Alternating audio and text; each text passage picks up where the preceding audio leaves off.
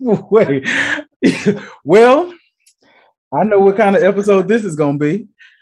Um, welcome to welcome back to the land of the living. I am your host, um, Josh DeWay, formerly known as uh, Sergeant KFC, and um, we are here, and we're about to cook up something good. Um, this is episode two of the new season of the Way I See It podcast, where we have a collective of perspectives, and you get to do whatever the hell you want to do with them.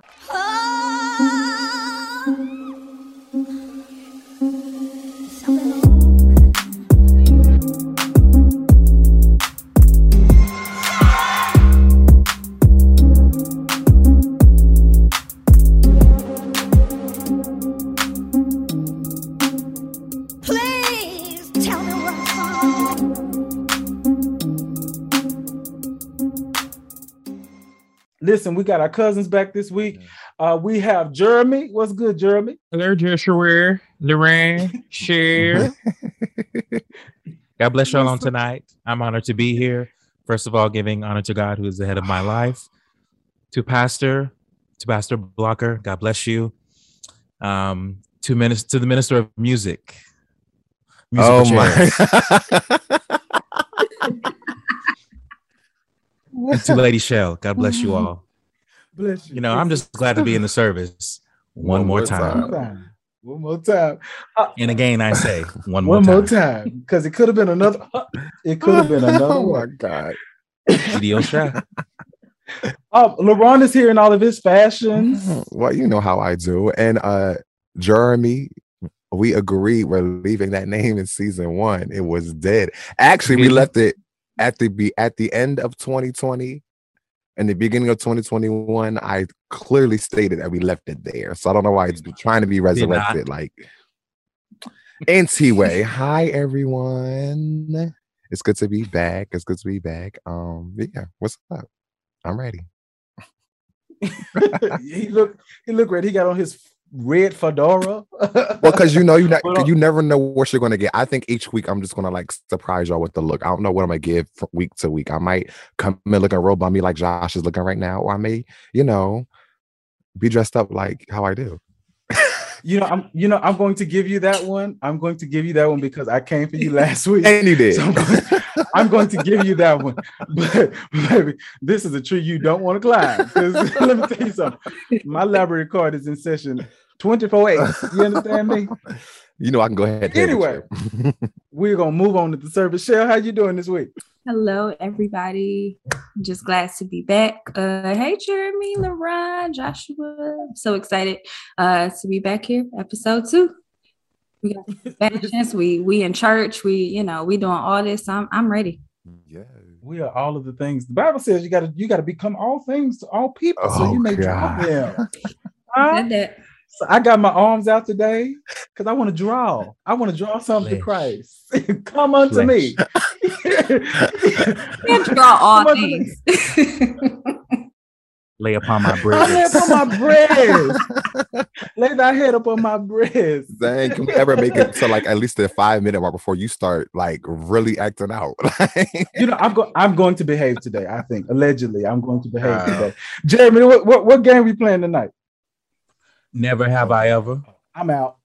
right. I know. That's It's why we done. playing it. Because I'm coming straight for you. All Y'all right. So do we want to do how how many do we oh, we do we doing three fingers? We doing five? How many you want to do? Three. down because I mean, I'm gonna play with Let's you. do three. I'll do three. Let's do three. Okay, I'm gonna go first. Never have I ever been arrested. Fuck you, fuck you, because I have to clarify because I'm not a criminal. I promise I am not a criminal. I have a good record. All I wanted to do was go get some fried rice. I went to get some fried rice and I ended up in jail. How does I ended up in jail. It was not a crime. I did not a crime. Okay, whatever. Oh, Go ahead. okay, okay. Ron, take the next Oh, one. I gotta do. I thought you. Oh, Uh-huh. um.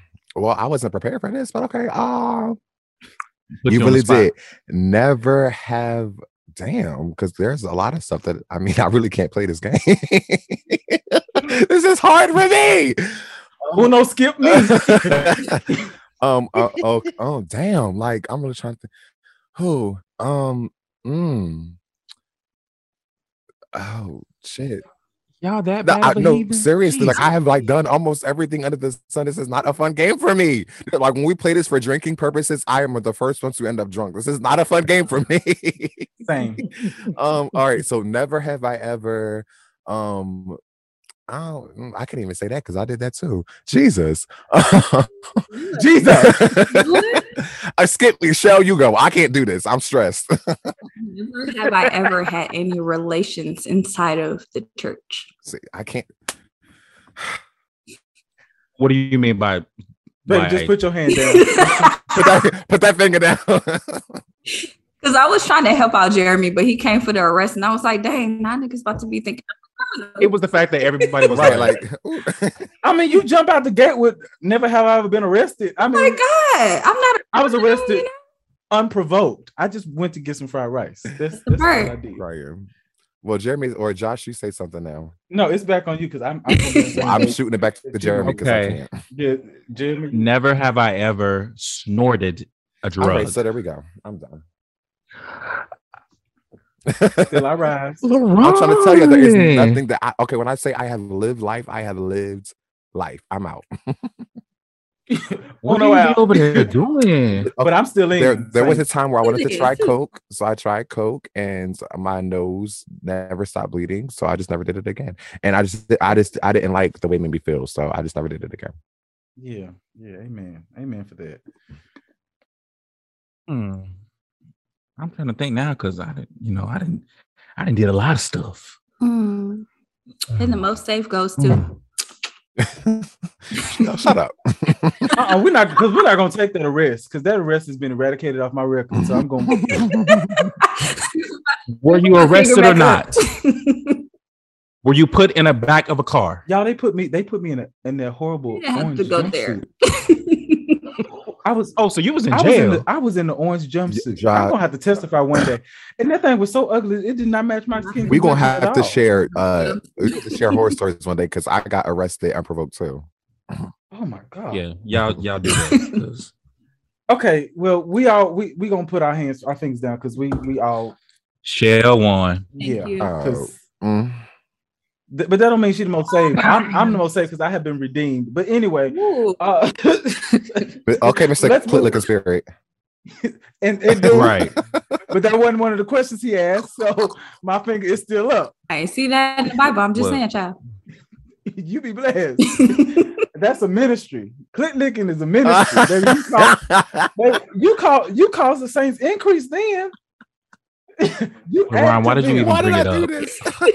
This? You add to them. Moving and, and out of, and out of her belly shall flow. Huh? I don't think River. that's what the scripture was getting at when it was written.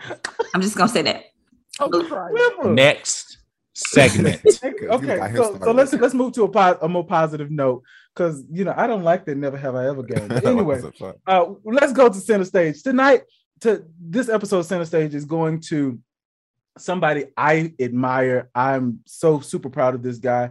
I'm bringing to the stage Jordan E. Cooper. Um, Jordan E. Cooper is a 26 year old playwright um, who lives in Brooklyn, uh, New York. He is still very much so in college.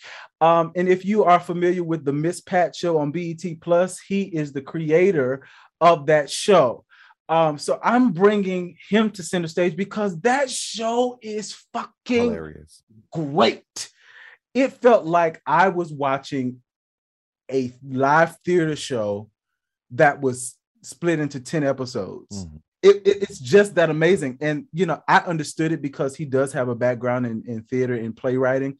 So I understood it. That show is so amazing. And the way he was able to link up with Miss Pat, who's a comedian, and really honor her life um, in a very comedic way. And we still, I have not seen a television program on TV that was that great in a long time, especially comedy. Mhm. Um, so we're bringing Jordan E. Cooper to the stage.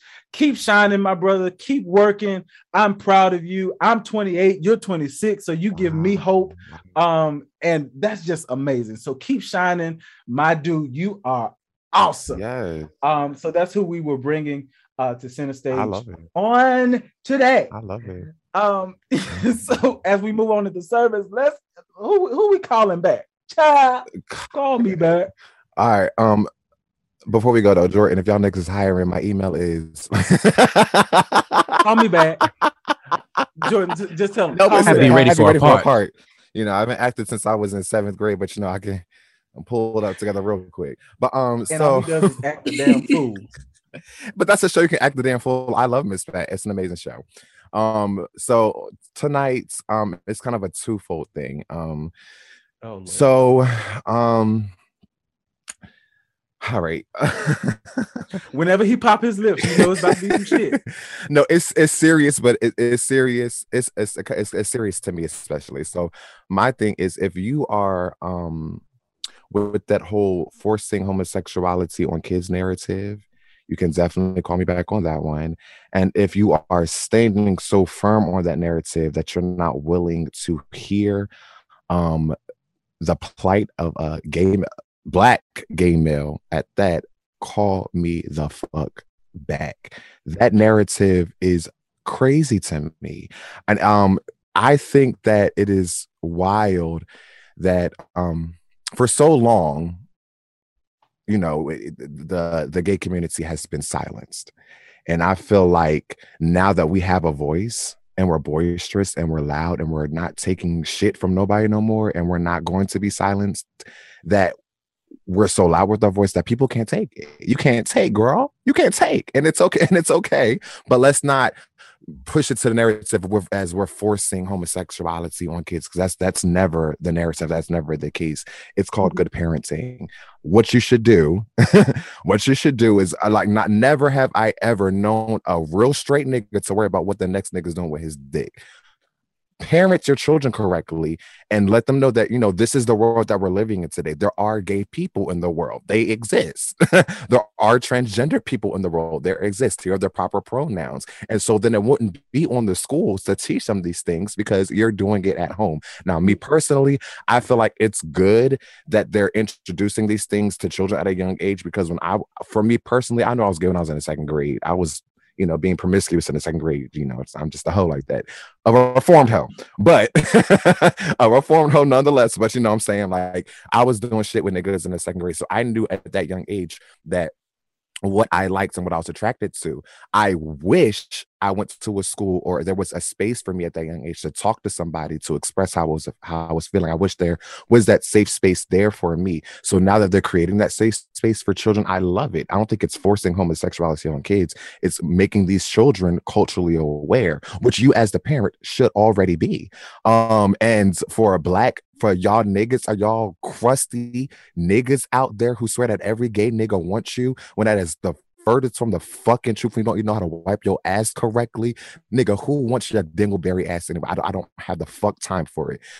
I'm sorry. I just kind of went on a rant there for a second. But for those niggas, wasn't nobody saying nothing to y'all when y'all was up watching BET Uncut. Was that forcing promiscuity on, on children? When y'all was listening to Biggie and other, you know, rappers that promoted gang violence, was that promoting the lifestyle of gang violence to you as a child? Hmm. Make it make sense to me because it's not making any sense. So yeah, call me the fuck back.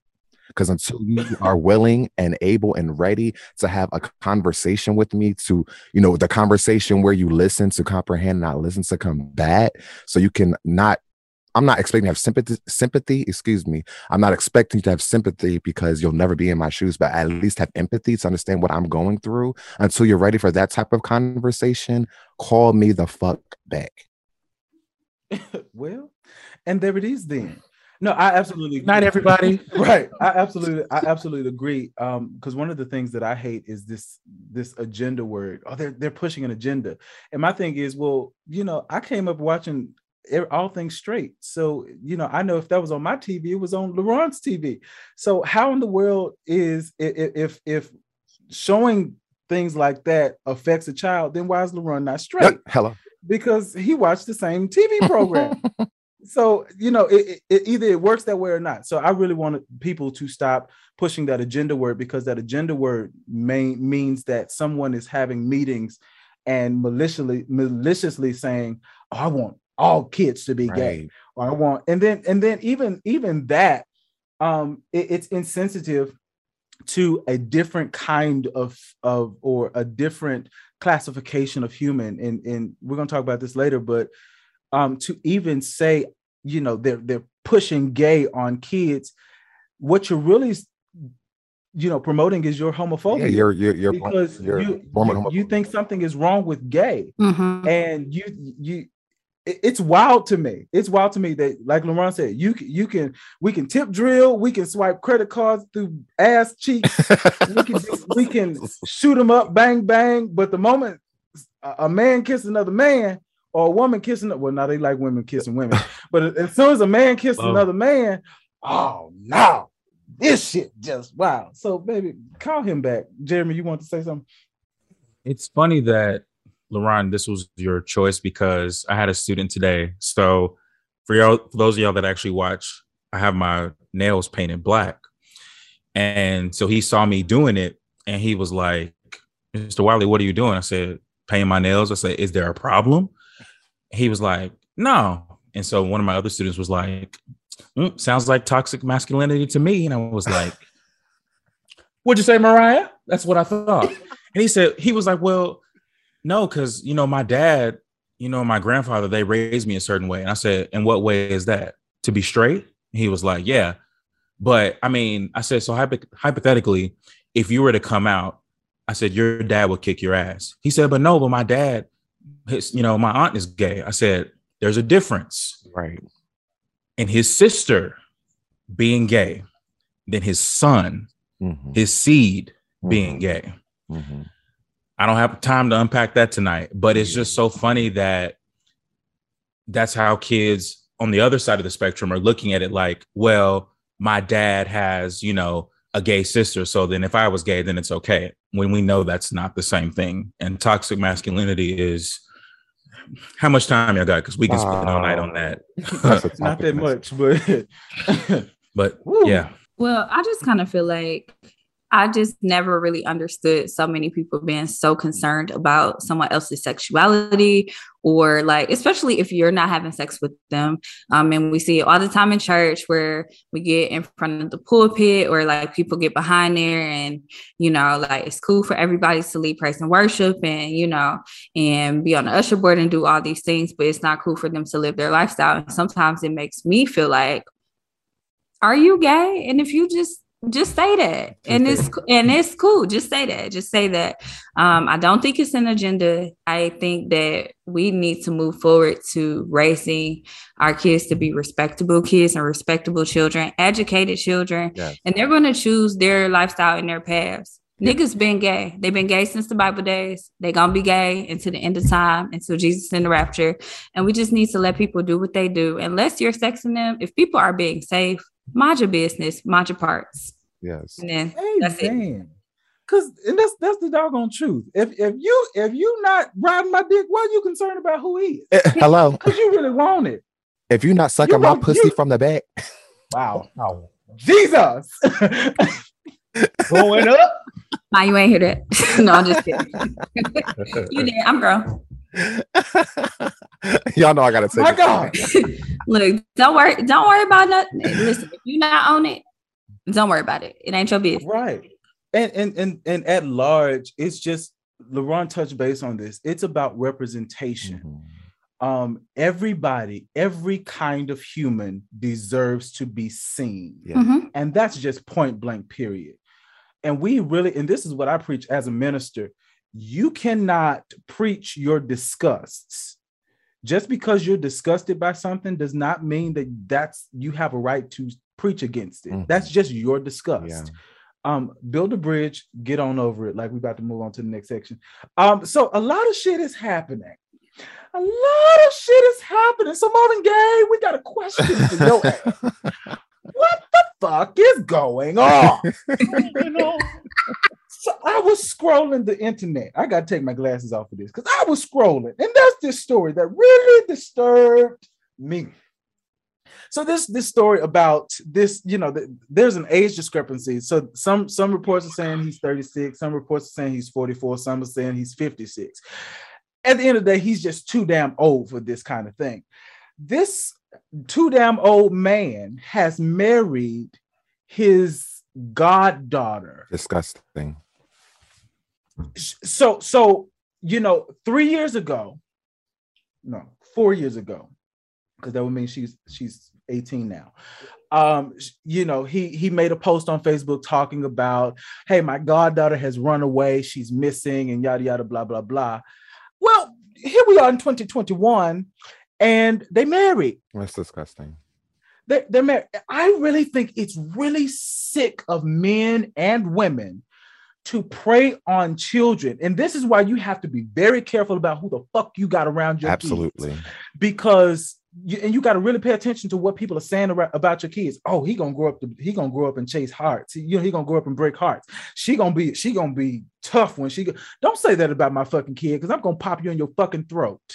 You know, and, and I speak so harshly about this because I was a kid who was molested from five to 13. Mhm. It is fucking sick Yeah, to look at a child and have any kind of sexual thought about them. absolutely. That is disgusting. And I don't care how you want to, I don't care what letter you want to call that. I that's one of the ones I'm never going to support because you've been watching, and it's it's very predatory. Mhm. You've been watching this child grow up and develop, and you've been waiting Mhm. and you've been it's it, oh Disgusting. it disturbs me it vexes me because you've built this trust with this kid Right.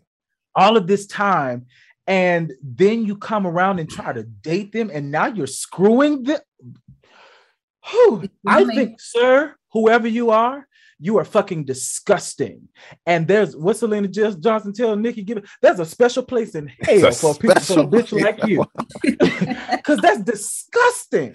Yes, absolutely. And um, I like when I saw this, um, it it really because everybody that know me know that I have a guy baby, Emma O'Lori Johnson. That is my baby, and to think of when my cousin, my sister cousin, gave me the honor of being her godfather. Mm-hmm. In my head, especially since her her biological father isn't around at the moment, my in my head, my mindset immediately went to protect her father. And for somebody who is supposed to be a godfather to that's where their mindset is supposed to be, mm-hmm. do this to their goddaughter is absolutely beyond me and disgust. Like when I saw that, I wanted to throw. I got mad and I want to throw up. Uh, it's like 'cause- because how can you? But but for me, and, and then for me, like you said, Josh, it, it- he was predatory.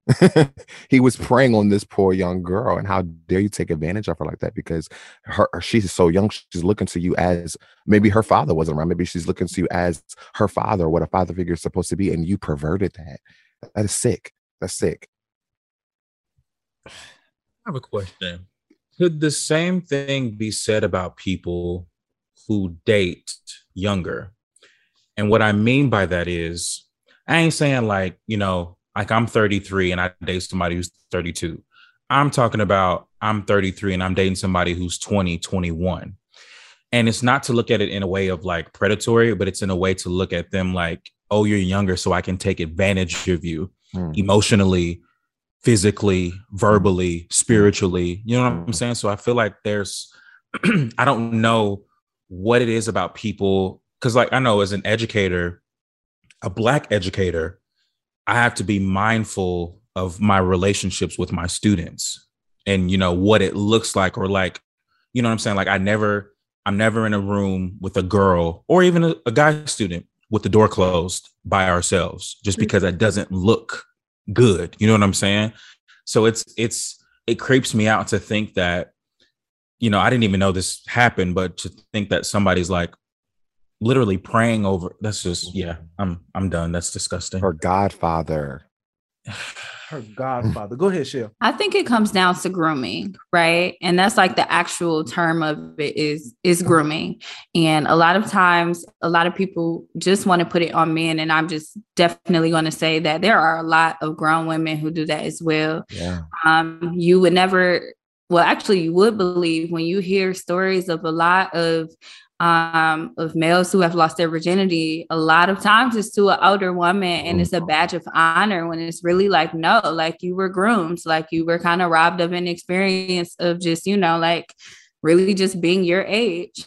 Um, and to your point, Jeremy, as far as like people who date significantly younger younger it's a control factor Mhm. it's it's definitely like i'm in a different place in my life and you haven't gotten there yet so i can go ahead and guide you but i can give you the security that you need. And if you think about a lot of us in our early 20s what do we want? Stability security and it's like oh you can give me that? Okay cool. Um and I was actually in that situation. I was dating somebody 12 years my senior, and it was it was very very interesting because I was like, wait, I like my independence just a little bit too much for some of the things that you're asking of me, like not going out or not doing this, not doing that. It's like they want the complete control, and I wouldn't call that uh pedophilia but it's it's still predatory in a way because it's like you're preying on somebody who is not at the same level that you are um so it it, it all comes down to grooming for me personally Mhm. Yeah, I, I really, I really have a problem with this, and I had a problem with it for a long time because you know I went to I went to a, sc- uh, a high school in the hood, and it was kind of almost the thing, you know, where the fine substitute male teacher, you know, is linking up with the popular girl, and you know, it's I think it's just really sick. And and and and this is and this is this is my beef with church, with society in general. They always put it on the woman and say, "Well, she's fine," or "She's she she she's built for her age." Grow the fuck up. Mhm. or she's You making or she's or she's being fast. At the end of the day, that is a child who lives at home with their parents. If if if if they don't have their own place, and this is no shade to anybody who got a roommate and whatever, blah blah blah. But if they ain't got no place for you and paying their own bills and what you needs to leave them the fuck alone because at the end of the day, what is it? And you have to really ask yourself this: what is it in them that you're really attracted to? Because fine bodies are a dime a dozen. You can find that on every corner on whatever. Mhm. But to go after and, and, and y'all, we keep saying the same word. It's predatory, and this is what I say on every face of the coin. I don't support predatory behavior on any level Mhm. anytime you're you're sitting back waiting in the shadows watching people's move trying to figure stuff out so you can so you can pre- that is predatory and you are a monster. I want you to know that and i mean that from the depths. I pulled that from my scrotum. You are a monster. Yeah. you are a monster and you need help. You need psychological help because um, that's not love. And, and most times they coerce the mind of younger people to feel like oh this is love. Mm. that is not love. You are being taken advantage of. Again being that i was molested from ages 5 to 13 it was implanted in my head that this was my fault or that because it happened so often and so many times that it was something I wanted. That is the furthest thing from the truth. And this it, it is one of the reasons I didn't talk about it until I was at least 21 years old. I'm 28, I'm 28 now. So that was seven years ago when I first mentioned it.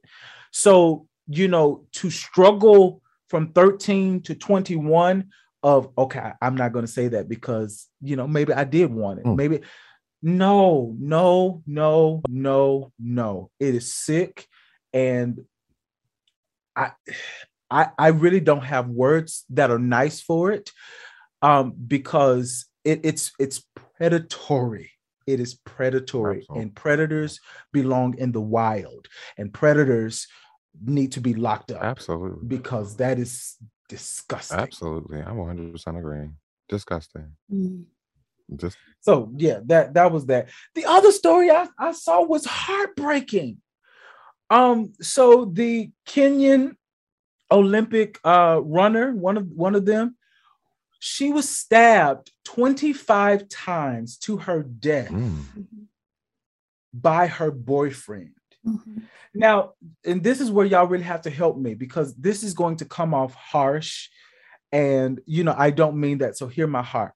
I've never been in in that form of an abusive relationship because again, if you hit me, you're going to die. I don't, I don't, I don't do that. So I but but I have a sister, I have two sisters who have gone through that. And you know, I walked through, I walked them through that journey.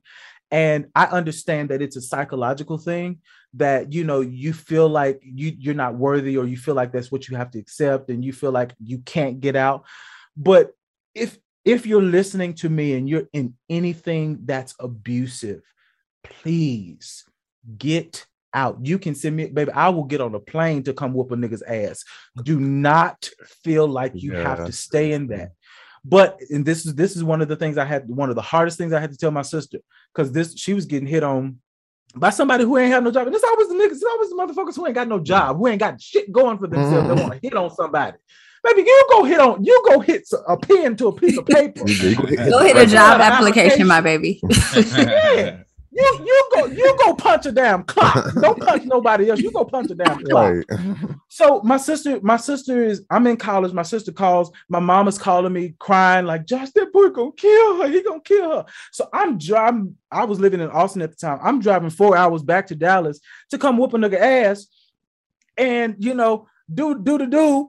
I told the nigga, I said, "Listen, you touch my sister again." I said, "You don't know the kind of fool I am. You think because I'm in church and you think because I'm saving, I speak in tongues that I ain't ignorant. I'm ignorant. You will pop your trunk and your harsh, your whole shit will blow Period. up. Don't fuck with me." do not fuck with me.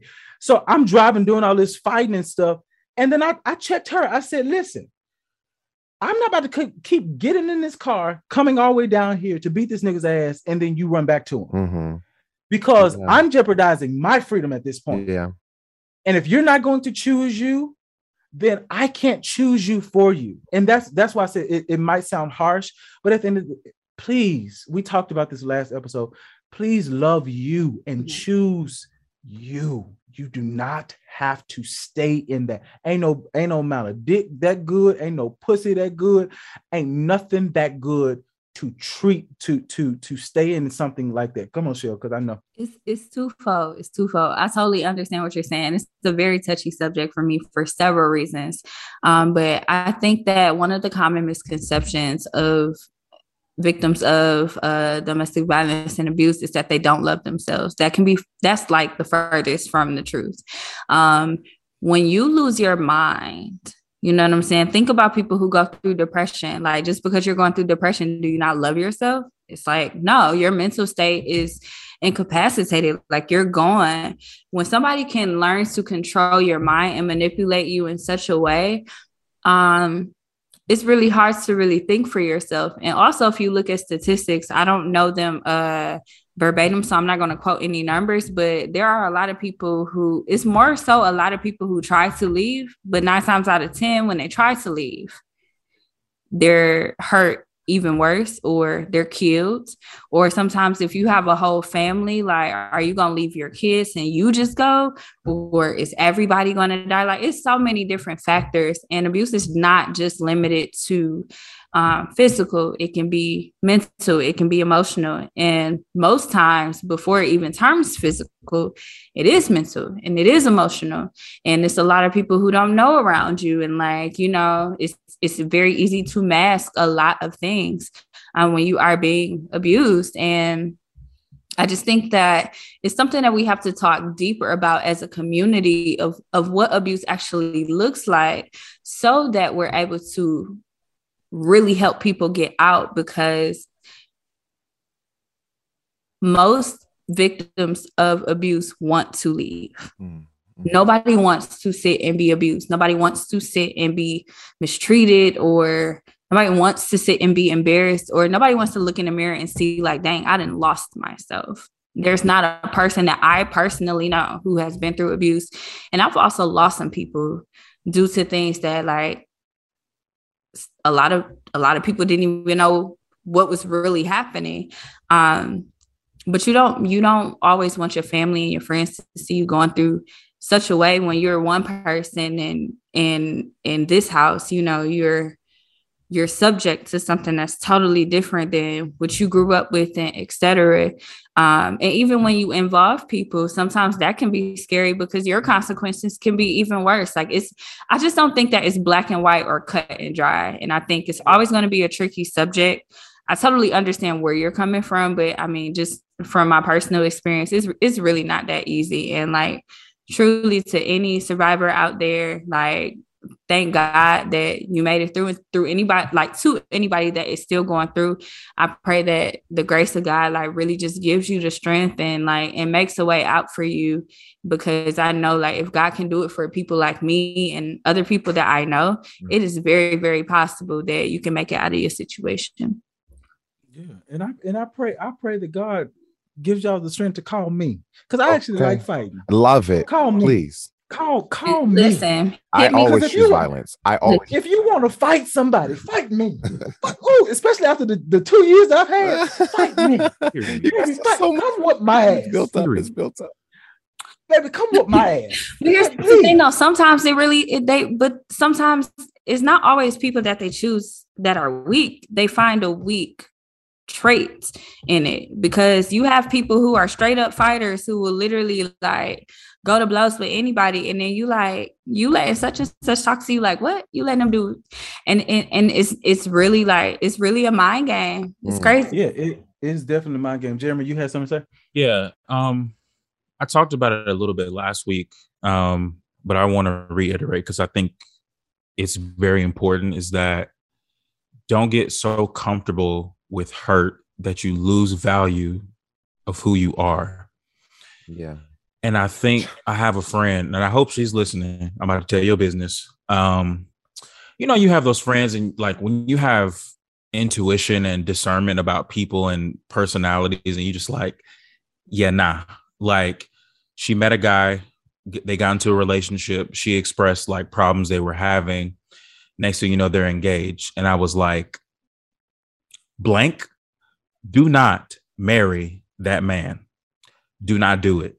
I said, I ain't hating. I said, from the depths of my soul, do not marry that man. She did anyway. Fast forward, verbal abuse, physical abuse. And I said, Why did you stay? Because I didn't want to be alone. Mm. And it broke my heart because it's like, I would rather be alone and miserable than be in something and I'm getting my ass beat or, you know, Right. any, and I don't, you know, there are other forms of ab- ab- abuse. I've been emotionally abused, you know, plenty of times. And I didn't realize it until I left that situation, even like a couple years ago. Why don't I say last year? You know, I was in a kind of an emotional, yeah, abusive relationship or situationship or whatever the fuck it was. Um, so yeah, I just I just want to stress that like it's definitely yeah definitely not as easy as it seems. I've you know I don't have experience with being physically abused, but um, it starts with us, and we have to value ourselves, you know, so much more than you know because I mean nobody else at the end of the day all we have is ourselves. That's it. You know. So that's it. Yeah, and I, I I definitely get it because even even me, I ain't nobody put their hands on me, but I've I've been I've been pulled through the ringer and you know led astray and and because and and this is this is my heart, especially when people love from a genuine place, they're they're typically the victims of this kind of thing. Like my sisters, my sisters have big hearts. We all have big hearts and you know you kind of feel obligated to fix people or fix or change people or you you feel obligated to c- commit to a hope that you know maybe they're going to change and it won't always be like this baby fuck that F- fuck that y'all been y'all been throwing all these red flags around social media like it's a fucking carnival Uh, baby them flags red flag, red flag, red flag. It's a red, it, baby. The flag is as red as uh, LeBron's fedora right now, baby. Get the fuck out, okay? Oh um, and and you know we will we will this season we will talk deeper about that because I I do want to investigate that and I do want to I, I we can bring people on that have been victims of that um because it's something that I really want to understand so that I can show compassion for instead of just having a, a, a- an opinion or a perspective about it. Mhm. So um that's good. So any uh real quick, any other topics, any other shit that's been going on? Well, I was about to say the red flags have been flagging. How did that If start? y'all want to go to the fair, no, just but say can I read some of my favorites? Oh god. Okay, go ahead. um, my car in the shop. can I? Can you cash at me ten dollars and I pay you back next Friday? Oh, let's stay right there. Let's stay right there. Cause cause what? Cause if you gonna have it tonight, why the fuck you just can't wait to do what you gonna do to tonight? Mm. cash at me twenty dollars until tonight. I, am gonna get it back tonight. Well, just wait till you get it back tonight. No, it'd be those like, can you give me five dollars? Like, what? what yeah, what's fuck you need need five $5 for? That's the right. You know what I'm saying? Oh, Like, you can't even you can't even buy a bag of chips for that. what's she need that five dollars for? That's right. Let me call you right back. That's my mama. Use that one. That's the that's the biggest lie. A lot of people going to hell just with that. I'm gonna call you back. Just for that way. when you know that man gay, but you still let him propose. Church. the church Okay, comes baby. something to say, my I can start naming Okay, people. no, to be quiet. I, I have something to say about that, and we're we gonna have to make this a topic too because because I agree, but at the same time I disagree because you we just don't know the context of people's relationships. We don't know what kind of deal that they have worked out. Hell, but maybe both of them, both of their asses is gay, and they just don't want to live in their truth.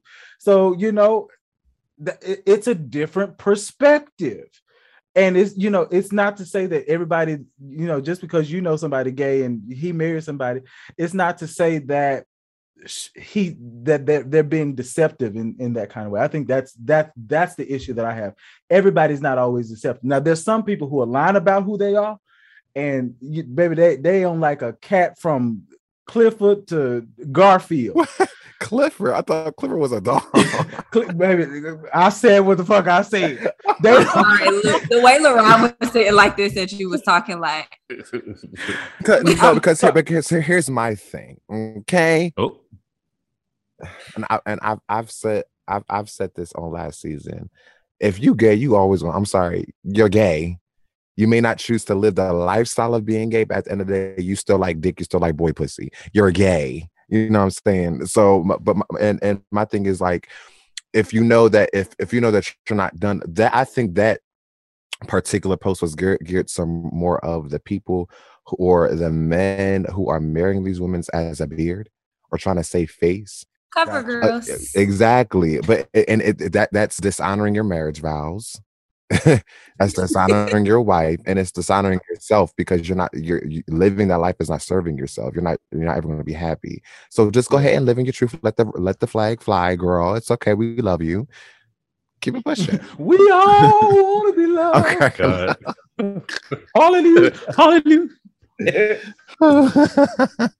No, I- now, now that I agree with anything that's anything that's done it outside of truth, I don't support. yeah You you can be gay, bi, straight, whatever the case. j- Just be honest. just just be be true. honest. Because ain't nobody got time to be doing, and that's why I'm single right the fuck now. Cause don't lie to Don't me. lie. Cause I get real ignorant when you start doing all that lying. Cause I'm the last person you got to lie to, baby. I'm I'm literally the most understanding person there is. Now I'm gonna say what I'm gonna say to you and I'm gonna cuss you out. But at the end of the day, it's gonna be understanding wrapped up in it. There's something in the middle, in the and middle. it's called understanding. It's uh, it's called understanding. oh my yeah. god i'll crack it up Okay, so speaking of understanding, because we got to move on. Let's let let's let's let's talk about our main topic. So so um September of this year, a show came onto the picture on Netflix, and it has become Netflix Netflix's highest, most viewed show ever. I didn't know that. It is something, it is a show that when you turn on now, you got to get past, you got to get to the red light, green light game. Cause up until that point, I was like, okay, I'm I'm texting, blah, blah, blah. But when it spoiler alert. So if you ain't seen it, whatever, spoiler alert. When she said green light and they went and she said red light, and people like will stop it, and you just heard pow, pow, pow. And these people are getting shot Mm. what it is one of those things that that's so t- you feel toxic watching it because it's like what, why can't i stop watching this show you get invested really quick um so the show that we're talking about is called squid game it's not called squid games we're gonna title this show Squid Games. because because we you- we, black. black and we put s on Squid everything Kroger, Games. Targets, Walmart, The Walmart. everything got an S The on Kroger's. Sonic. Sonic. Oh. so um but this but this game is really the crux i mean this this show is really the crux of our conversation tonight because in watching it you see these people who go through this these inhumane things and they're ready to get out of it. Mhm. but then money comes into the picture. And the people that were like oh no this is inhumane. When they see how much money they will they could possibly make by winning their sense of morale goes out of the window. And it really becomes a dog eat dog world. It becomes the fucking circle of life like i don't care who the fuck lives who the fuck dies i just know i want the things Mhm. so what we want to talk about in this episode building on top of you know self-love the, what we talked about last week is this sense of superiority classism and elitism Mhm. i personally believe that those things are the downfall of not just the community but the human race altogether. So how we feel about how we feel about that? Who want to start? Okay i'll start. Because because because i'm really passionate about this. And and my passion from this really came from church. I'm i'm i'm i'm a church boy at heart. I love church. And it breaks my heart and shell brought this up earlier. It breaks my heart to to see ministers and people get behind podiums and pulpits and preach their agenda. Again i said this last week and this is what i'm always going to preach because this is what jesus preached. And, and a lot of people are turned off by christianity because of the foolishness that's that's going on. Um jesus said this here are your two commandments. Love the lord your god with all your heart mind body and soul and love your neighbor as you love yourself he says out of his mouth my mouth. in these two things are all of the commandments fulfilled. So people get up, and I love my pastor for this because my, my me and my pastor talk all the time, and she's like, Josh, I'm so sick of people getting up preaching homosexuality like it's the only thing that's out there.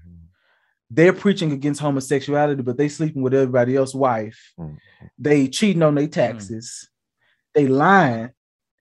They, you know, she said she, what she says is we all have stuff. She says, and the only the only sin that is greater is to blaspheme against the Holy Ghost. That's the only sin that Jesus said, no, we're not gonna forgive that one. Mhm. Everything else in all sin is weighted the same. But we we people in the church, I'm not going to include myself in that because I was about to say we in the church. No, not not we. Mhm. Them in the church, Them niggas. they them niggas, the ain'ts say, well, because you do something that I don't like, it carries more weight to God. And that's where that's where people really fuck up. And so so I'm going I'm going to be extremely honest here. So my I think we all know my situation about my mom and my, my father. So and I'm just to I'm just to call a thing a thing. My mom lied to me for 25 years about who my father was. I remember being in college. Um, I was I was home for summer break, and my mom texts my phone at 4 a.m. and she said, "Josh, are you gay?" And I said, "I said, huh?" And sh- now my mom, this last year, she admitted to my sister that she had walked in on one of my cousins, you know, molesting me or inappropriately kissing me or whatever and she didn't do anything about it. So I felt disrespected that you're going to ask me if I'm gay because you know that's that's the current news in sports. Um, but you you you can't ask me, am I okay? Mhm. Mhm. Um, because in your mind, everything is eh, my uncle said this to me. He said, you know, and I said, no, I said this to him. I said, so it's it, it it's okay for me to be a church hoe where I'm slanging dick all to across across the sanctuaries and all the churches we fellowship with. Mm. As long as it's a girl, it's okay. But if if I just so happen to be gay, it's a problem. Mm. How does that make sense? Make it make sense. So I, I I put it all on the table. I said, Mom, I said I'm I'm never going to lie to you. I said I've had I, I've had plenty of gay experiences. I really have. I said, but let's let's talk about how I got there. Let's talk about how I got there. I said I was molested from ages five to 13. Everybody since I could walk has called me gay. Um, I said I've done a lot of things. I said I was stripping in college. I said I was damn near escort. I had a porn contract that was offered to me that I almost took because the money looked good. And I said, but I didn't take it because I, I, I was more concerned about how it would represent the family. I said, I've done a lot of things. I said, but what is it about that that makes you so uncomfortable? And the thing, the truth of the matter is, because it's a disgust to them. And, and I brought that up to to because we, we had our meeting last week last year, and I said, because it came up again, and I said, so what you're saying to me is my mother lied to me for 25 years, but because y'all know her intent, it's okay. But the thought of me being with another man automatically makes me disposable. Mm.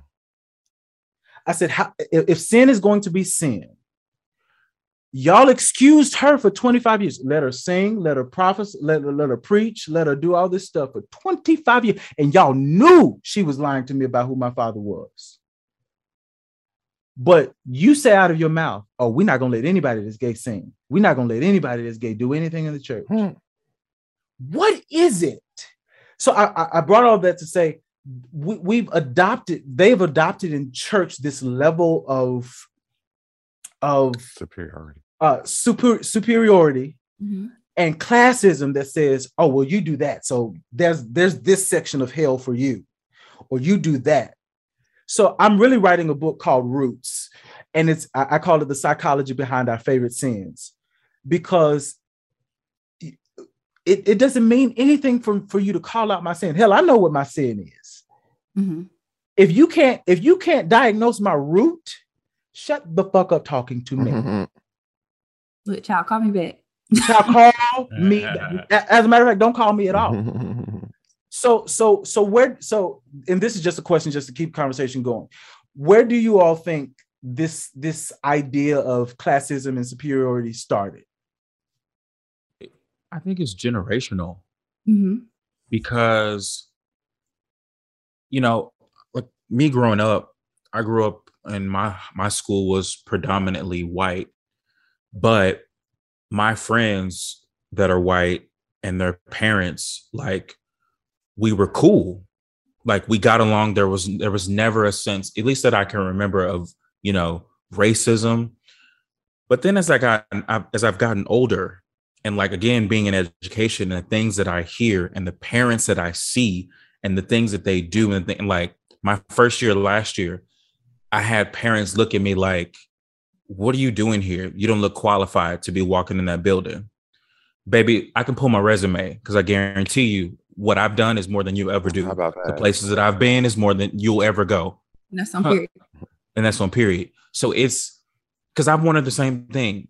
Racism has been around for so long. Why? It's a learned behavior. Mhm. Absolutely. Mhm. It's not a it's not a disease. You don't, you know, oh, my child was born with, you know, racism. No, you taught them that. You taught them that person looks different from you and you're better than them. And I literally, I hope he's listening. I had a conversation with my old tennis captain about this because I posted on my Facebook. I said, Black people, I don't think I talked about this on the podcast last year. Black people cannot be racist. We can be discriminate, you know, discriminatory for sure, but we cannot be racist because racism was created against the oppressed. right. Mhm. I'm the oppressed. You're the oppressed. We're never going to be the oppressor because again, it's a generational thing. Right. So it's it's it's something that starts in the household and then they take it and they teach their kids the same thing. So it's just an ongoing cycle. Yeah. And I agree because from from one household and from one ho- household we get a community. Mhm. You you get somebody who says, "Okay, we believe this." Okay, well this household says, "Oh, well we're going to come together in conjunction with you to believe the same thing." And you have more and so it, it does start at, at at the foundation of home. Mhm. Somebody said, "No, we're better than them." Somebody said, Mm-hmm. "Oh, I agree with that." Then another person said, "Oh, yeah, I agree with that too." You and so then you right. have this collective Mhm. culture or community that says, "Oh, we better than them." Mhm. Go ahead, Chef. No, I, speaking to your point, like we're getting into the elitism. Um, I think a lot of that like goes back to um slavery, if we're honest, Yeah, you know, absolutely. in the house versus being on the field or being free versus still being a slave or being in the north versus being in the south. Um, and then we we just kind of get to this place where it's like, you know, how you speak, you know, um, do you use vernacular like what's your vernacular like? Um, do you go to public school versus private school? Do you go to school in the suburbs versus going to schools in the hood? I just think that, especially as a community, um, and of course, it's a whole societal problem, but I think it's really, really big in our community Yes. specifically Yes. because it's like, okay, white is right. So let me send my kids to like a white school because they're going to get a better education, which is not always the truth, right? So I grew up in Detroit public schools. I wasn't black enough for a lot of my friends. But then I go to Michigan State, which is a PWI. I'm too hood for the major that I'm at, a jazz studies major, and take that jazz. And I'm one of the only black students in my major for a, a genre that we created as people. But it's like you you get to that level of elitism where you feel like, and I feel like some of our parents thought that they were doing, like they did the best that they could, right? They thought that this was going to be the best for us. And as we're getting older, we're starting to see was it really the best for me, or was it really just trying to be elite? Because you have this cycle of elitism that now you're like, I don't want to stay around these niggas. Let me move over here with the white people. But it's like, okay, but the white people don't want you over there either. So it it's kind of like a clash between elitism and classism because if you're not gonna stay with the white people, you want to stay with the uppity niggas who now we're back in classism. It's just a revolving fucking door where it's like, how do how do like how do we move forward? Yeah. Mhm. Um, uh, I'm I'm gonna come back to you, Jeremy, but uh, you you just touched something that's one of my points. We become the thing that offends us a lot of times. Um, and you brought up slavery. I I because I, I it's very interesting to me how we came out of slavery. We were oppressed. Everybody was oppressed, men and women.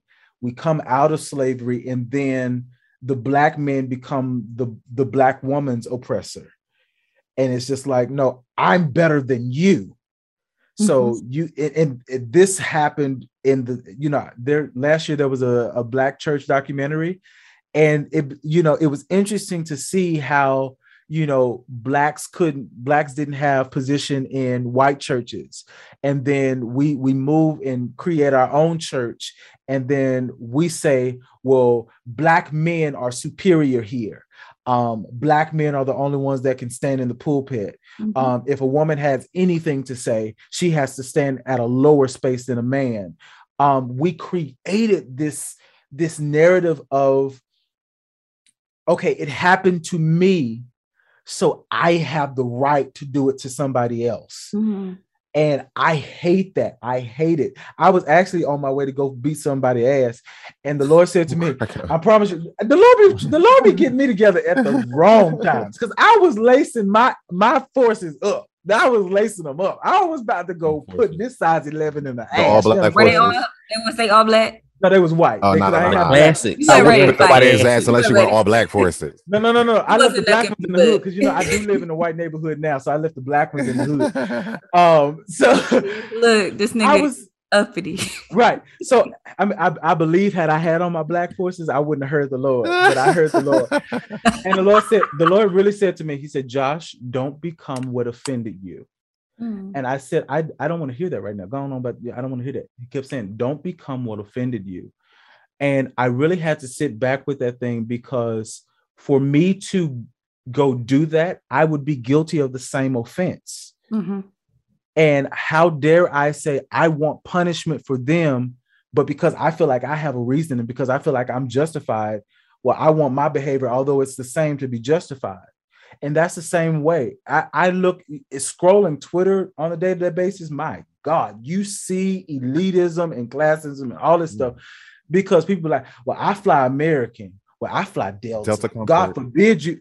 God forbid you fly Spirit. Oh, baby. Cool. I mean, I would never fly Spirit, but that's just my personal preference. But it's just, it's just we we the root of all this, the common denominator, I should say, is division. hmm It it it perpetuates division. And we we you know, I think about Black Lives Matters, and then you know, we couldn't we couldn't be focused on George Floyd or Black Lives Matter because then here come here comes somebody say, well, what about the gay people that's dying? And it's not that we turn a, a, a blind ear to it. It's just we have to be human first. Regardless of the labels or the titles or the classifications we place on people, at the end of the day, every damn body on this earth and whoever's on another planet is human. We are human. And until we understand that we are human first, I don't. I, it, it breaks my heart to see how how how divided the human race is. To to be able to look, regardless of skin color, to be able to look at somebody get murdered just for being who they are, and turn a blind eye to it. That's disgusting to me. Whether I know you or not, Mhm. if if if injustice has happened to you, my heart breaks for you and your family Absolutely. because I see you as a human. Mhm. hmm Um, and it, it, it's wild. LaRon, you had something to say, and then Jeremy, I'm coming. I'm coming Um, to you. I mean, I really, I, I feel like everybody said what I wanted to say, but um, as far as um class system goes, like I really feel like um, I can't speak on, you know, what white people go through because I'm a nigga, so I can only speak on, you know, what I'm saying I, I can only speak on the nigga experience that I experience, and there is, I, I like you guys have said, like I feel like black on black classism is kind of engraved or embedded in the DNA of our culture. Like Shell said, like it started with slavery, with the free with the free slaves versus or the, not free slaves, but the free people versus the slaves, or the house slaves versus the um niggas that was on the field. You know what I'm saying? With with, with the um ones that were in the house, of course, they had more access to better education. You know what I'm saying? Like, like because their house masters wanted them to learn because it, it, it made them feel like they'll be- have a better functioning house, which caused, uh, which created, uh, lights. You know, the intermingling of the master having sexual relations with the house slave, and then here comes the light, our beautiful light skinned brothers and sisters. Um, and then I feel like that's um caused that caused colorism, and then but um i feel like that was a precipice of it but then when but then when um there started being organizations birth i think it was um boule Sigma Pi Phi um which was like Mhm. um which was only uh, for the uh black people that were in this upper class. It was not afforded to the people that are in the lower class. Same thing like um i think it was called the jack and jill um which uh the housewives of the upper class um black folk they started that so their all their children can play together so they wouldn't associate with the lower black poor families but they will only you know be around and cultivate relationships with each other. Like it all started there. And even with like you said not just um men feeling superior to women but even i mean those like i'm not you know years ago when um uh you know when there were when we were forming, forming our own churches it was a colorist thing as well because if you were not if you didn't pass the vein test if you didn't pass the paper bag uh, the uh, paper bag test you wasn't allowed to go to that church. You had to go to where the the pole niggas went you know what i'm saying? So i feel like it, ha- it has been a cycle and it has uh, but i feel like the the best way for us to break that cycle is to truly educate ourselves educate ourselves on the history and how classism in our community started and not and not and not um perpetuate that or, or be like you know and when we do get to um when we do all make it because i believe we all gonna make it one day when we do get to that level of making millions you know being in the upper class of you know where we are where we're supposed to be don't perpetuate that you know what i'm saying like Yeah. bill cosby did talking about some uh niggas not getting job because they're wearing baggy pants excuse me you know, so like like like they're not afforded opportunities because of the way they, you know, the way they dress or you know what I'm saying. He just perpetuated a lot. He was trash for that. But I feel like once we educate ourselves truly,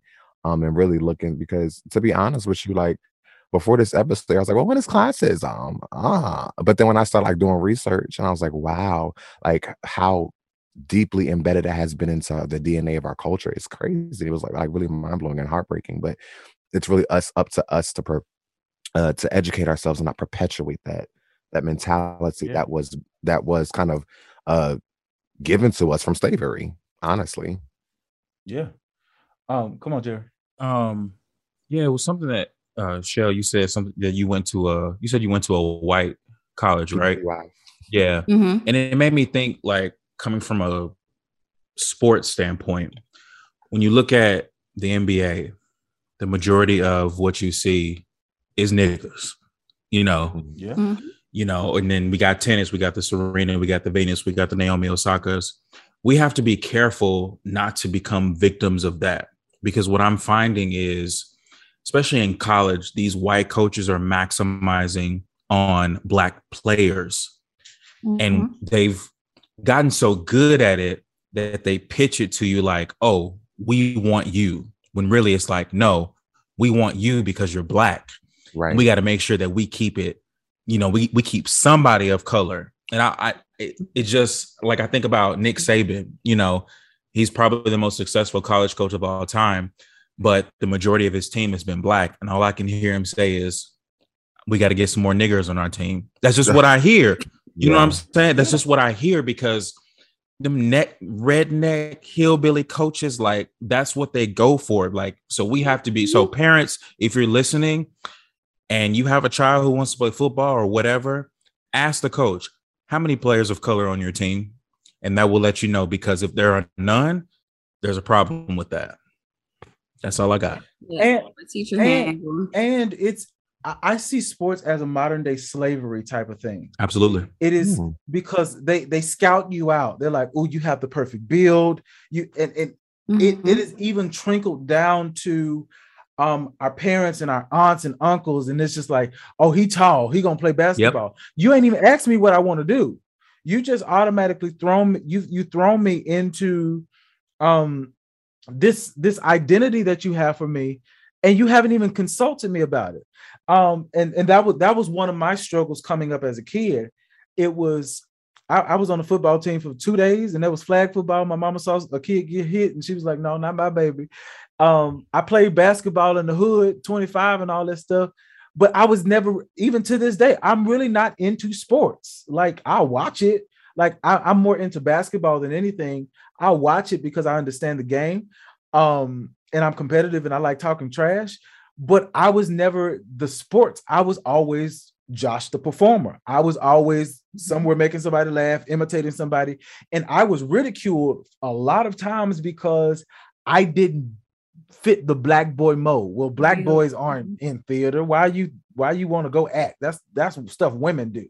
And you know it's it's this categorization of who do who does what and, and, you know gender roles and all this stuff. It's just all these things that we perpetuate as you as LaRon said we perpetuate you know and I I don't even think it's malicious at this point. I just think it's just embedded in us to perpetuate these things. And until we come into the knowledge and the awareness that this is what we're doing, um, we're we're going to see those same cycles perpetuated. I remember being a kid and saying, because I've always known I'm going to be a celebrity. I've always known it. I but I've always had a I've, my my grounding in that was I've always said since nine I'm going to be a different kind of celebrity because I never liked walking in and being the most important pe- person in the room.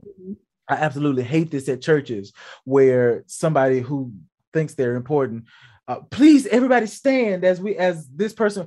Okay, no, no, no. E- Either this is gonna be about Jesus or it's not gonna be about nobody at all, because that's just another nigga or that's another woman. and you know, I respect them, I honor them, I honor the grace on their lives. But why why are we standing up for somebody walking in the room?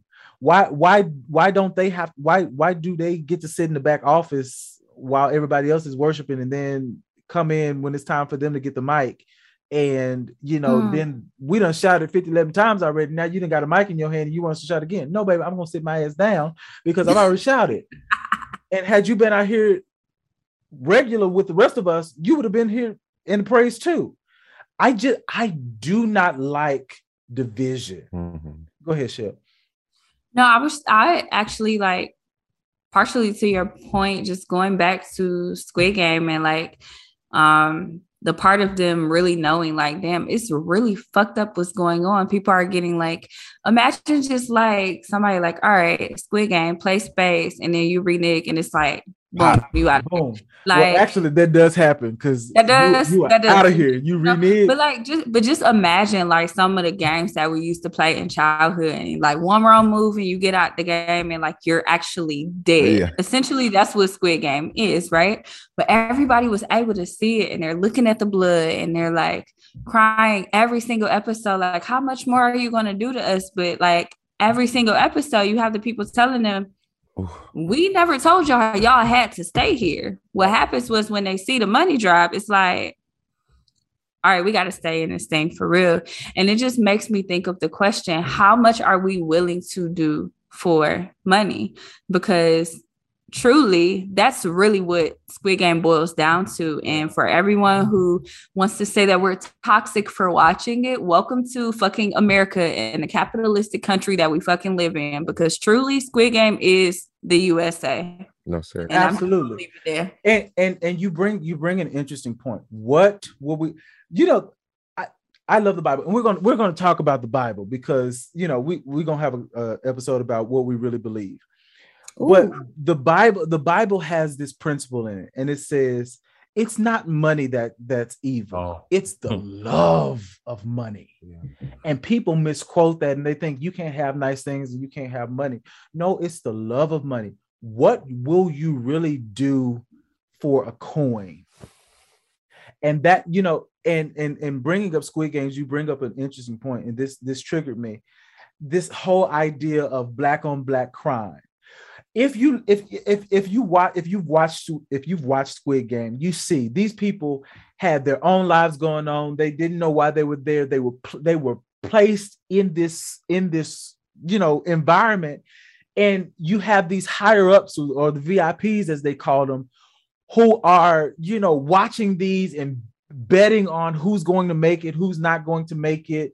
And you have this, these people who are really just trying to, you know, th- their heart for getting the money is, is really in the right place because one, they're in debt, their, their, their circumstances are not favorable. Some people are trying to pay for their mom's uh, health insurance or, you know, you know, for medicine and all those things. So it makes sense as to why people need the money Mhm. but they're pitted against each other. And that's Mhm. that because I say this oftentimes because I have an uncle who really irritates the fuck out of me every time uh, a, a, a, a, a white cop shoots a black guy, and he's like, "Well, why, why, why everybody want me to be upset about uh, a white when a white person do it when when black people are killing everybody, black people are killing black people every day? It's like it's not the fucking same thing. Call me back. When you when you place Don't call. Yeah, when you place people in an environment and you dangle things in front of them Mhm. and say, okay, now fight to the finish. Of course, there's going to be fucking crime. There's white on white crime, there's Asian on Asian crime, and nobody wants to fucking talk about that. But it, but because we black, everybody want to maximize oh black on black crime. No, that's it does not exist. Close proximity crime is the Right. actual term. it it it is it is people trying to fend for themselves Mhm. and defend themselves because li- resources are fucking limited and you put all you you overcrowd this space with limited resources and say all right whoever makes it makes it to the top that's who gets that's who gets the prize. And then you have people that's why you see people one of the one of the things that really broke my heart from a black community is how we treated Sha'Carri Richardson. Mm, yeah, absolutely. when that baby that baby had just lost her mother she won this race. And to see people in the highlight of her moment of saying hey something good has happened for me niggas who ain't been nowhere and i, I, I might cry because this, this breaks my heart w- went searching through years and years back of old tweets. First of all, how fucking miserable do you have to be to go search through tweets to find something to incriminate somebody who just lost their mother, who has just had a win? Sad. Why not just be fucking proud of her? But it's that crabs in a it, it's it's a crabs in a barrel mentality. Oh, you getting out before me? No, bring that ass back down here. Mhm. And we tra- we train people how to visit Right. success success, but we don't teach people or or or encourage people to actually live in success. Mhm. Because for for people to live in success, we have to realize, okay, well, I'm not there yet. And the and the the the string through all of this is comparison. We Mhm. are addicted to comparison. We compare we compare vocalists. You got who who was it? Um some new artist I uh uh it's not Saweetie. It's not Saweetie, it's the other one. Um what I can't think of her name, but Are you talking about Lizzo when she asked about? no no no it's it's it's a um it's the girl they they compare to Beyonce all the time. Oh, Chloe. Chloe. Yeah, that baby cannot have her own identity because every everybody's trying to make her the next Beyonce or Beyonce's equal. Why can't she just be who she is? Mhm. Or you have you have these um videos on Instagram. Who, who who's the better soprano, Ka- Karen or Tamela Mann? It's just like, well, they're they're they're not the same. They're different. They're, they're different. And why can't we just celebrate them for being different instead of pitting people against each other all the time and Yeah. saying, well, I like Tamela Mann, you like Karen, so you got to sit over there. You know, it's really stupid to me. Mhm. Absolutely. I, I don't get it. I can't fucking fathom it. I don't get it, and I don't agree with it. It's the, but uh, like even to your point, as far as like just back to the black on black crime or whatever, and like how you said we're like kind of like crabs in a barrel, like we can't make it out, and it, that just circles back to what I said about what how classism is. Um, I guarantee you, uh, people, the parents that raise their kids in the upper class are not raising them with this on the same type of time that they're raising the lower class on, and even the po- even the poverty rate, Mm. even if even after the pandemic, black the the poverty rate, the percentage is still the highest. Even when everyone suffered in the pandemic, we are still suffering the most. You know what I'm saying? So it Mhm. like it just all circles back to it, and, it- and it's and it, it like you just feel like you have to like when you're down, you feel like you have to like compare yourself to, to somebody else to make you feel better about yourself. It's so much pressure. Go ahead, Shil. Oh no, I'm good. I I I agree. it, it's just it's just so much pressure um so so last year um i allowed my car to be repossessed Mhm. because um you know my the job i'm working at right now they don't want to pay me what i deserve. So you know it, it was just it just became a burden. So it's just like hey come come get it. Come get it. Right now i'm driving a cash car. It's a 2014 nissan sentra. It's white. I hate white cars so i'm just like Ugh. But I even have to check myself at times because you know I'll I'll get embarrassed about being invited somewhere and I'm just like oh I don't want nobody to see me driving this car because it's like and and I- I have and that's why I'm so grateful for the kind of headspace that I am is because I'd be like Josh hey let's let's talk. Because nigga you got a car and you you were able to get from point A to point Z. And back to Like, A. chill out chill out. And back and back and back to a. Um but it's it's because of this we we it's this it's this elitism it's this Mhm. oh you're special if you drive a mercedes benz Mhm. or if you drive uh t- t- y- to be who you are josh you know you're author actor you've been on this you you know this celebrity you know that celebrity and you drive that it, it's like we we place all of this pressure and and and the heart of this for me is really s- is, is suicide because all of this stuff all of that comparison begets jealousy and envy and then that promotes murder. And even if you're not murdering other people you you you kill yourself because you feel like you've missed life or you feel like you're not good enough or you feel like um you you you you've missed your shot.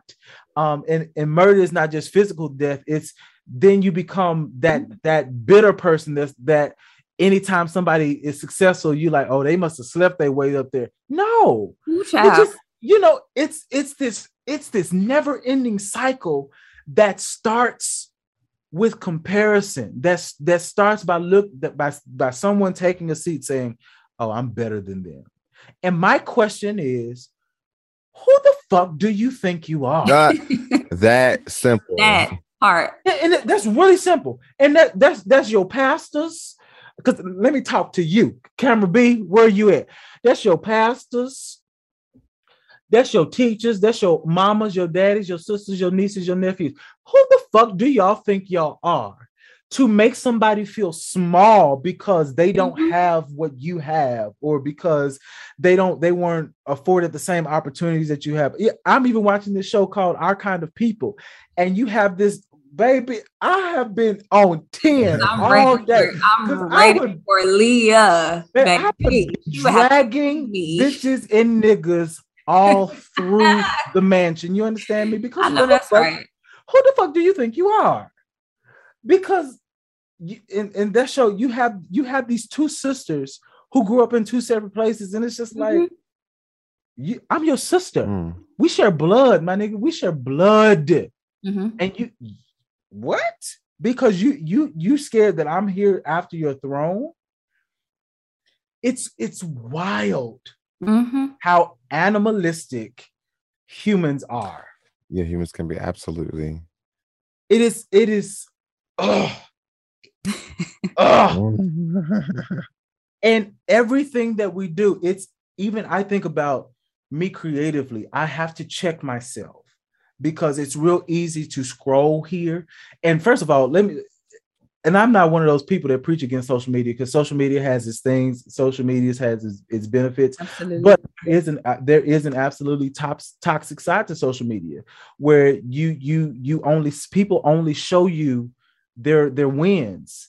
And if you're not careful you'll you'll look at win win win win win and you focused on the fact that you're in a loss right now and you become discouraged and it's a fucking lie everything and we really have to believe this everything in my life right now is where it's supposed to be Mhm. I want I want better and there's nothing wrong with that. But my faith is in that where I am is where God has God knows where I am at all times. Mhm. And I don't have to hate on you. So to finish my point creatively, I'll, I'll scroll sometimes and I'll be like, "Oh, they did this. Well, mine is better."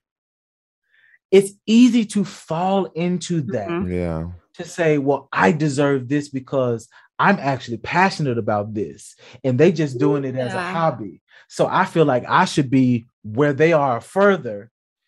And I, I tell people this all the time do not be jealous of anybody's journey because there are people who are jealous of me and I struggle. f- I, like, Oh no, don't covet because you don't know what they're going through in the you back. don't know, baby, to walk a day in Joshua's shoes, you would you would commit suicide because I thought about it a couple of times Baby.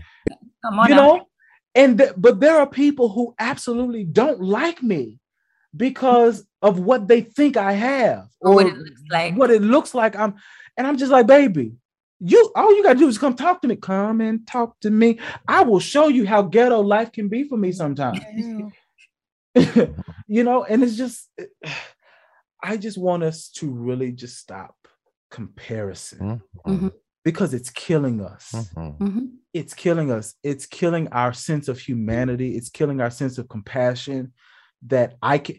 Another thing we do that I absolutely hate, and I was just talking to my therapist about this. We compare trauma, and and oh, there, I, I'm I'm fucked up. I'm a, I'm fucked up in a lot of ways because I can't cry a lot of times because it's been embedded in my head, especially from church. Oh, well, somebody always got it worse off than you. And you know, those are things that block me from from crying and really feeling feel feeling what I need to feel because it's always, well, it could be worse. I, I it could be this or it could be that. And that's not the point. The point is what I'm facing is traumatic for me. It don't have to be traumatic for you. It's traumatic for me. And in order for me to live and be present and heal, Mhm. I have to be in a place where I can say, this affects me and not be concerned or or overwhelmed by the thought of how it makes you feel. I Mhm. got I got brand new phones. I got I got phone two new numbers that I ain't activated yet because I'm just like, oh well, it's what what are they gonna feel if you know they they text that number and they don't have access to me anymore? Mm. And I'm still I'm still not choosing me because I'm placing somebody else there. And it's because it's because of this this it's it's it's crazy. It, it's crazy. It's crazy how we perpetuate these cycles, man. Hmm. I think Jeremy has something to say. Well, yeah. Um, and it's funny that you said covet because I was going to talk about that. And I think, you know, we all church kids and we learn the Ten Commandments, you know, and I think the one that we, at least for me personally, that I was like, covet my neighbor. I don't want what my neighbor got because I got my own shit. But then as I got older, especially covet. like living in LA for 11 years and, you know, being around a multitude of people, which I'm grateful for, but seeing what they have, then I look, I'm like, damn, I'm going back. You know, I got a roommate and I got a little 2015 Hyundai Sonata, you know, with power windows. I ain't got no sunroof. You know, you just start, you just start like, but then it's like you said, you you never know what that person not even had to go through, what they did.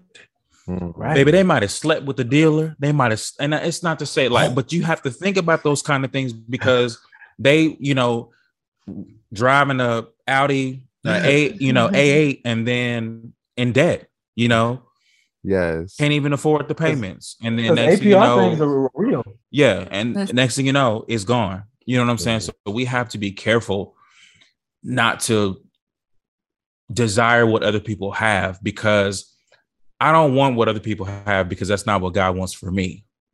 Mhm. That's not what He wants for me. You know, Who say that again? I don't want what other people have because Write that's it not what God has for me. You know, and I think the blessing and curse with social media is that, and that's why, like, again, going back to education, I feel for these kids because the pressure that they are dealing with. Like, we had what MySpace and Facebook, and you really couldn't even get Facebook unless you had a college email. So, really, all we had was MySpace. But MySpace was Mhm. about nigga, who who am I top four? Who am I top eight? What's my profile looking like? What what's the music doing? If I didn't know how to code before, I knew how to code during MySpace. Period. Period. And Black- Thank you, you sound Tom. like Black Planet. Like yeah, like we didn't have, but now it's like the Instagram feed and the Mhm. Twitter feed, and you know, there's a there's an idea of what we're supposed to look like, and there's an ongoing battle every day on Twitter about muscles and all that shit, and who's thick and who's not, and it's just like just be you and be in your own fucking lane and do what you got to do. But it is hard because I fall into that trap. I see a nigga with an eight pack, and I'm like, damn, I'm, I'm walking around with a fucking Pep Boys tire stomach, and here you know I am. what? You know what I'm saying? talking But I got my crop top on, so it don't matter. You know, but Stop calling me that. yeah. So it's yeah, we just got to be careful. Easier said than done, though. Easier said than done. But I, I like, I really feel like, as long as, like I said earlier, as long as we like continue to educate ourselves and be aware of our humanity, then we can definitely um end the perpetuation because it really is en- enough is a fuck enough. Enough is a fucking enough. Hey man, that was a that was a beautiful close to that. Enough is a fucking. So so again, people, check in with your humanity and then be gracious and compassionate for somebody else's humanity. Because at the end of the fucking day, all of us are fucking humans. Period. Mhm. You're human. Before you're anything else, you're human. And you're human. Go ahead. Being. You're human being. Be. Be. Be. Woo! Everybody did you see? Holla. He coming. right. He coming. B. And that's you know that that is the that is the most attractive thing in in humanity. Period. Um, I'm attracted to humans who have the ability to, to just be. They're not just they're not and and I, when I say attracted, I'm not talking relationships. I'm I'm talking just I'm attracted to people who at this phase of my life who are content with being who they are. They're not trying to show up to be something else. They just show up and be. Yeah. And that's why I tell people I'm Josh all day long. Whether whether Josh is in church, whether Josh is, I'm the same inappropriate motherfucker in church. Believe you me, I am the same. I am the same. I'm like my Lord and Savior. I am the same yesterday. Today. Hey, today And, and, forevermore. forevermore. Um, so just just be. That that was beautiful. Just be. Just you be. are a human being. Just be. Just be. Amen. Hearts and minds All clear. hearts and minds. Blur. Did not our hearts burn within? Did not our hearts burn tonight? God You enough to tried to take me out with a little sneeze for a second. I was like, hold up now, we still in worship. Ooh. Oh, my shata. Obey oh, God. Oh, Obey God. He coming. Jerry, what we dragging this week? Who dragging it? You dragging it. Actually, you know what? I'm dragging today, and like I'm just gonna keep on this theme. I really, I'm calling out Roc Nation, uh, Roc Nation Brunch Twitter. I'm calling out 500,000, um, Dinner with Jay Z Twitter. I'm calling out all y'all pyramid scheme Forex niggas. I'm calling out everybody who want to talk about what people do with their EBT and welfare uh, uh, cards and and food stamps and whatever. Let people be and do what they want to do. Poor people, um, and sometimes it's not even that they're poor; they can just be in a bad situation. Because guess what? I didn't find myself on food stamps, uh, especially during the pandemic. Right. And you know what? If somebody want to go get some crab legs, you don't know what type of fucking day they had. So let them get their crab legs and motherfucking peace and mind your business unless you're gonna pay for it. So everybody who has something to say about what other people are doing with their pockets, unless you are paying their bills, baby, you dragging it. You dragging it. I love like it. I love it. Ah, Period. baby. Send me the number. Baby, because I want some crab legs too. Okay. Baby, Listen, I'm I love I love going got over I'm trying to get some off of you too. I'll throw some shrimps and lobster in there. Hello, we can have a whole What's Right, up? baby. I love going to people's house that got food stamps. Okay. Baby, they got all they got all the all the snacks, the drinks. They got Tahitian treats and Sprite When and everything. Listen, when I had food stamps, baby, that there was not ever a time where that snack cabinet was not stocked. Baby, I No went to lack. the meat market. and No said, lack in your it." house. No lack. Right. It's like, please give Yeah, me da, da, the da, da. simply lemonade. Actually, give me two. Actually, actually, I don't think so. A There was Peep, something in the yeah, middle. Run it up. There was something in the middle, in the beginning, and in the end. Because paying for groceries is ghetto. So let people like, you know, let people just just live their lives. I honestly just think that, you know, we're very hard on people and you never know what type of circumstances people are falling into. And I think that we have to be very careful judging people's circumstances because you really don't know. So listen, if you got the food stamps, send them to us. Please. And uh if you want Because we fuck with if you y'all. wanna hop on the blessing loom again, you know, are we bringing that back this year? Okay, no, no, no, no. Now that you dragging it, y'all keep y'all keep that where it's at. Look, child, don't even call me that. Just don't. Don't block me, block me back, Block me back. I like that. block me back. Don't do all them food uh, food limbs, looms, Oh, and all crack this stuff. Um, but yeah, we if you want to sponsor the way I see it podcast with a, EBT number, Please. we will gladly accept your hearty welcome in the spirit in which it was Okay. given. uh, and I uh, thank you. this has been an excellent show, y'all. So I've I'm happy. I'm hopefully y'all have learned something. And again, tune into your humanity. Just be a fucking better human being. Absolutely. You work on you being a fucking better human being. I'm gonna work on me being a better fucking human being. How about that? Yeah, Because I love us for real. I love it. So as we come to a, as we come to the end of a of another great show, um, tune in next week. Um, we're gonna be talking about something, so you got to come back to find out what we're talking about. Um, subscribe to this podcast, tell a friend, follow us on YouTube uh, at Dewey TV. Um, follow all of our social uh, media platforms. We are Dewey underscore S on Twitter. Uh, the way I see it on Facebook and Instagram, and yeah, hit us up. Um, so before we leave, we just want to leave you with something that just hit our spirit. Yeah, yeah, yeah, yeah. Woo, woo, cause this been in my this been in my spirit all day. Hiya, Oh God. play softly. Play softly. Let me turn the keyboard It's been- on. ooh, The light up hiya. keyboard. Hitabaha. You know, you you got to when you when you start speaking in tongues before you give a word, it, it make people think you deep. Hata, hita. But I can rebuke death. I rebuke death. wait, wait, don't do that. Ho, ho, ho, That almost set me out again. Come on, Holy Ghost. no, here, here, seriously, here, here's what hit my spirit today. And this is a revelation that I got. So yesterday, I um I admitted to my therapist that I wasn't happy for me. I was happy out of obligation. Hmm. because people look at my life and they say, Well, Josh, you should be happy. You have this going on, you have that going on. So, because they say that, I become happy, but it's not the truth. Mhm. And it's okay to be, it's okay not to be happy all the time. Um, but you know, my, my therapist said, said to me, she said, you have to check in with your feelings because your feelings are messengers. What are your feelings trying to tell you? Um, and what my feelings were trying to tell me was I, I had fallen back into this cycle of trying to outdo myself. And this is what hit my spirit to tell you. Stop trying to outdo yourself and start outgrowing yourself. Mhm. Performance gets you clout, growth gives you benefits. Mhm. When you grow, you be, you perform better. And that's in everything. That's in the bedroom, in the kitchen, whatever. The more you know, the better you do. I'm cracking. Yep. Now y'all know I couldn't give a word and not be me. Mhm. when when when you learn her body, maybe you'll be able to snatch that cat. Oh my Huh? my It's my. dragging in. When you when when when when when you learn how to follow the recipe, people people will be like when they when when when they eat your meal. uh-huh.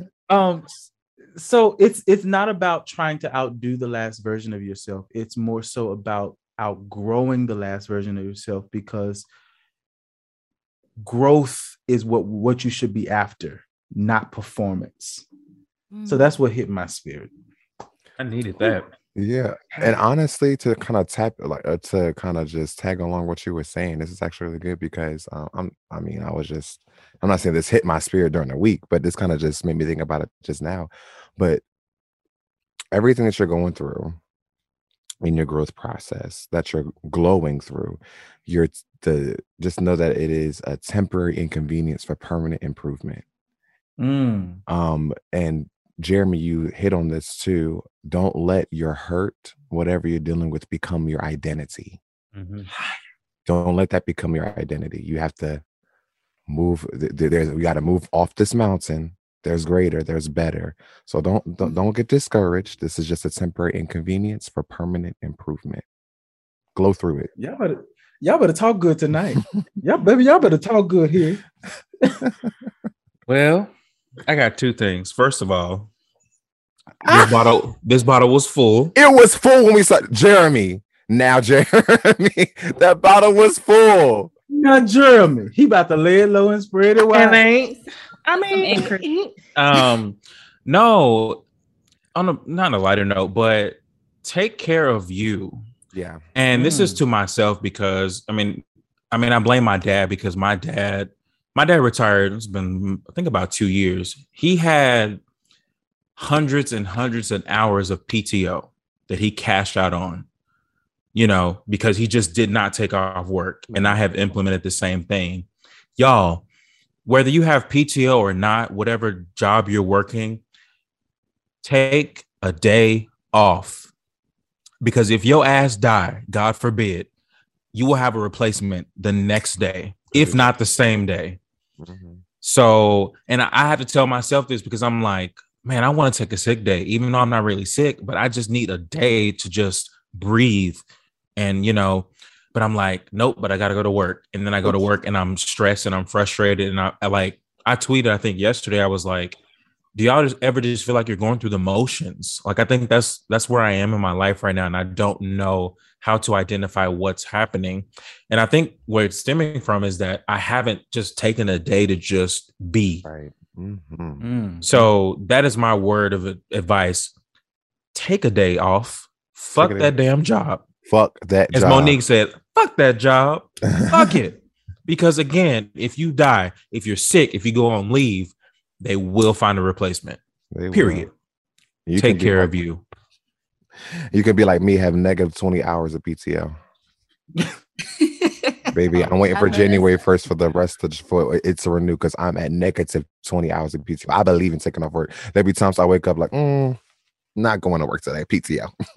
Not gonna be there.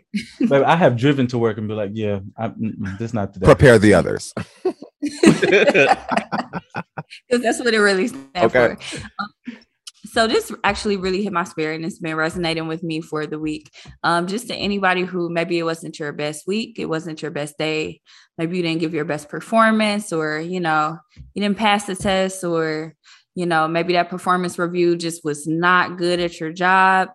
In the words of the great psalmist who I love so much, her name is Aaliyah. If you like, if at first you don't succeed for real, go ahead and dust yourself off and try again because we we serve a great God who is a God of second chances and give yourself the grace that you grace others with. So you go back in there with your head held high, you pick yourself up, and baby, you do a good job. Hey man, pick yourself up by your Maybe you- bootstraps and go on. Baby, you pick yourself up like, hmm? Look, strap it all the way up. y'all It's a got a bob. problem. it's a bob. Um, listen, we enjoy everybody. Yeah. Thank y'all again for listening to the Way I See It podcast. Um, we got a new season, fresh perspectives. Listen, in the words of my auntie Tabitha Brown, baby, y'all go on have y'all good day. And even if you can't have a good day, don't you dare go messing it up no, for nobody else. Okay. Period. Y'all take care. Be good. Be kind to yourself and be kind to others. Show love, extend mercy, and take care. All right. And we out. All right, bye. Peace.